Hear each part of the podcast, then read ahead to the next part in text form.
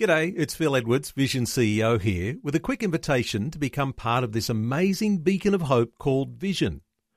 Together we can put our love into action to help people of all kinds build or rebuild their lives on the truth of God. Please consider the part you can play during our upcoming Visionathon appeal, remembering that it's your support that makes Vision possible, including this podcast. Life, culture, and current events from a biblical perspective. 2020 on Vision. When you think of supporting mission work overseas in developing nations, do you first think of reaching out to the adults or do you think about reaching the children? Well, there's a long standing initiative operating in Australia for the past 26 years that connects Australians and more recently the farming community with reaching out to children in up to 120 nations. Logosdor focuses efforts on reaching children who make up 30% of the world's population.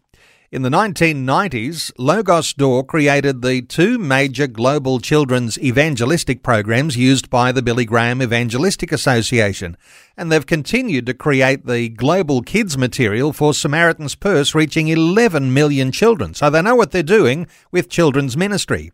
James Gow leads Logosdor in Australia. James is joining us. James, welcome along to 2020.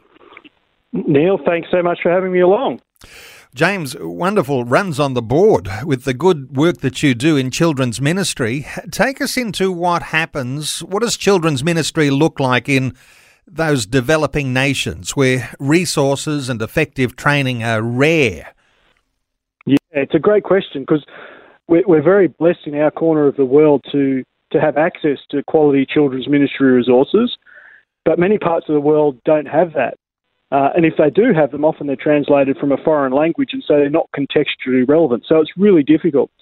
So what we've been doing for the last 20 plus years is actually walking alongside people in different countries saying, how can we help you develop stuff in your own context, in your own language? So it's hard in different places of the world, but when we can go and help and empower people to write their own curriculum, we see the lights turn on and we start to see children's ministry really flourishing. It's really exciting to be a part of. Some of the countries you're working in, you've got to work under the radar, a little bit low key. Yep. That's uh, that's sometimes is that challenging?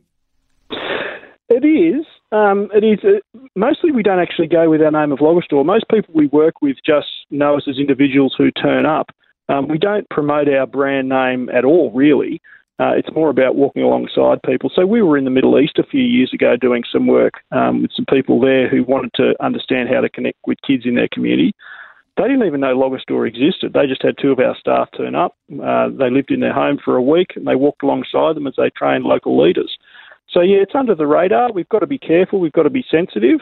We only go where we're invited and we only stay with locals who understand the lie of the land, if you like.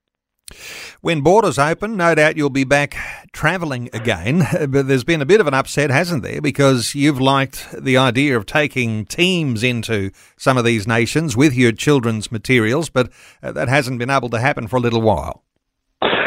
That's true. We are actually looking forward to getting back on the ground. Um, it's been nice to be home for a while, but certainly the global relations are key. Um, and the way we operate is to actually go where we're invited and gather a team locally and say, how can we help you in your context? So yeah, to be able to do that face to face has a lot more power than doing it on Zoom, as you could well appreciate. Um, we're, we're we're a bit overdoing stuff online. yeah, you do lots of great stuff, all sorts of resources, but you've got a couple of tried and true methods of outreach. And when you're there in person, no doubt this is a whole lot easier, but you use puppets and stage shows. Uh, they still well, work particularly well in, in so many contexts? In some parts of the world, yes. Um, our role has been more to empower other people more recently. So, certainly, yeah, historically, puppets and stage shows. But more recently, we've been saying to locals, well, what do you need? And that's going to look different in every context. Um, in some parts of the world, they might only have a basketball, for example. In other parts of the world, they might only have a soccer ball. They might not have anything. So, how can we help them understand how to reach kids in those communities? Um, more resource countries will be doing stage shows, but by and large, it's dependent on what resources they actually have to hand. And because of the support base you've developed over this time in Australia, when you provide these resources internationally, you're able to do that for free. Yeah, it was a decision we made quite a number of years ago. Um, basically, we said the world's not keeping up with population growth when it comes to sharing the gospel. We need to shake the system and start a new model. And so we decided let's just give everything for free.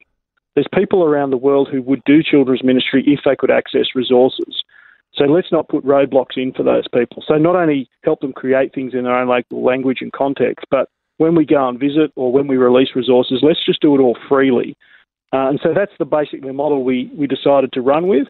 We also release everything from copyright. And the power of that is, is that someone can take our resource and then shape it for their context. So they might get something go, no, it doesn't quite work in our context, but if we just change it a little bit, they can use it. Uh, and that, we've seen that in, as an incredibly powerful model and help the resources spread far and wide. Now, the other benefit of that, of course, is that we don't need a huge company to manage what's going on. We only have 10 staff and half of them are part time, but we're working in all these countries around the world. And it's because we just release stuff, we empower the people, we give it to them for free, and we say, you use it and shape it. And if you need us to help you out, we'll come along for the ride. James, tell us about this really unique idea that somebody came up with just a little while ago. Farmers donating grain to support children's ministry around the world. How did that all start? Well, it actually came from one of your own listeners who rang me up one day and said, I'm sitting on a tractor, I listen to Vision Radio. Why could I not donate grain to Logosdor? And if you came up with a grain grower number, an NGR, we could give our grain to Logosdor and you can just sell it whenever you're ready. And so it was from a, a Vision listener who, uh, yeah, came up with the idea and prompted us to get on board. So he, he actually donated grain to us last year to start us on this journey. It's just another way that we can create support.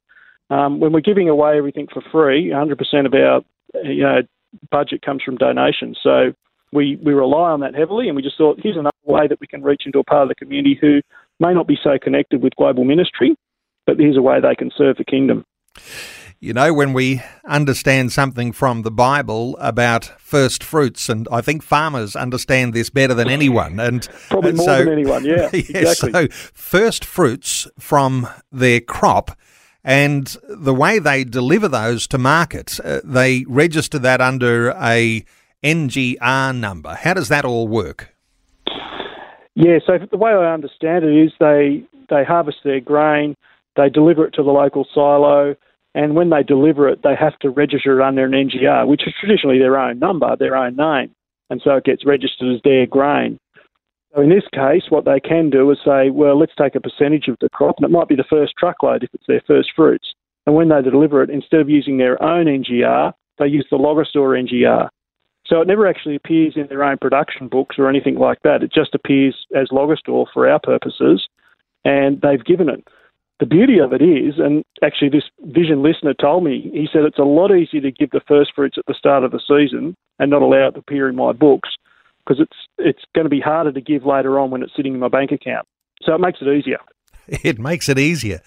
Hey, James, is it harvest time right now? Is this a time when farmers might be harvesting and uh, there could be a first fruits coming to you? Well, that yes, it is harvest time right at the moment. Um, it saddens me to say, looking at the radar, that there's plenty of rain around at the moment. So I suspect there's headers sitting at the end of the field waiting to get in, and that's that's a point for prayer. Let these guys get their crop off. Um, there's some magnificent crops out there, and given the history of drought that we've had over recent years, it would be great if they could bring the crop in. And I'm not just saying it for Logosdor purposes, I'm saying for their own purposes. Um, so, yes, it is harvest time now. Let's pray they can get the clear run at it and the weather clears up for them. Now, financing the mission, you said you've got a fairly lean team. There's about 10 people on the team. No doubt there'd be all sorts of opportunities for people to be participating in what you do, whether it's praying for Logosdor or whether you're a farmer and uh, you've got the first fruits of your crop, or uh, for people just ordinarily not farmers want to give a gift. Uh, there's certainly some opportunity there for uh, for being involved. Oh, we would love it, and it's, uh, I'm really appreciative you mentioned prayer. We rely so heavily on prayer. We we have a team prayer meeting every morning. Uh, we have a prayer gathering once a month, which the pandemic's forced us to put that online, which has actually been a blessing because we've now got people from around Australia who join into that. I mean, it's still only small, but we would love to grow it. So if people want to join us once a month on that prayer Zoom call, that would be fantastic. That really undergirds everything we're about. Um, and then, yes, absolutely, financial support. Well, it's always a need for a mission organisation. We're just one organisation doing work in the kingdom, but we would be very grateful for anyone who, you know, has a heart for children's ministry and seeing the gospel go to the next generation. And you need to sustain what you're doing and you need to expand what you're doing because, hey, the world is a big place and lots of the world doesn't speak English. You mentioned a little earlier that you've got to translate a lot of resources into local languages. Is that a, one of the big challenges for you? Yeah, translation's obviously a massive issue. Um, we set out in about 2007 we when we decided to give everything away and sort of change our model we established a website called Max7. It's M-A-X and then numeral 7.org. And it's basically a library that is full of children's ministry resources, all for free, all released from copyright, as I mentioned before. Um, and they're not just our resources. People from all over the world have donated to this site. The idea behind that site was to get resources into the hands of people who need them and actually let's try and focus on languages other than English. So I think, from memory, there's about 44 languages represented on that site now. And when we produce some sort of training curriculum or some sort of resource, we not only have it translated, but actually as we're producing it, we're getting feedback from around the world just so it's got a global context to it. So it's not just written in like Western suburbia. Um, so, yeah, language is a really powerful tool. If we can get things translated, that's incredibly helpful. Most parts of the world who don't speak English don't have quality resources for children's ministry. We'll need to follow through and get some more detail about that on another day, but let me give the website for listeners to be connected with Logosdor. And if you're in farming and you have a crop and you've got some first fruits that you can connect here with Logosdor, no doubt James would love to hear from you. Here's the website Logosdor, L O G O S D O R dot com. That's L O G O S D O R dot com. Is there any special meaning to that name, James? Well, there is actually. It's um, the company that preceded Logosdor um, was doing some television work and writing some scripts, and Logosdor was the, the fictitious name of a town in that script. It actually comes from the, the two words logos, as in the word, and then door, D O R, means of gold or of the generation, depending on which language you're in. So Logosdor was word of gold for the generation, or word of gold for the word of gold, or word for the generations. Um, and it's actually the only one on Google, so it should be easy to find. Logosdor, L O G O S D O R dot com. James Gow leads the team at Logosdor in Australia. James, thanks so much for letting us in on some insights today on 2020. Really appreciate it, Neil. Thanks so much for your time. Thanks for taking time to listen to this audio on demand from Vision Christian Media. To find out more about us, go to vision.org.au.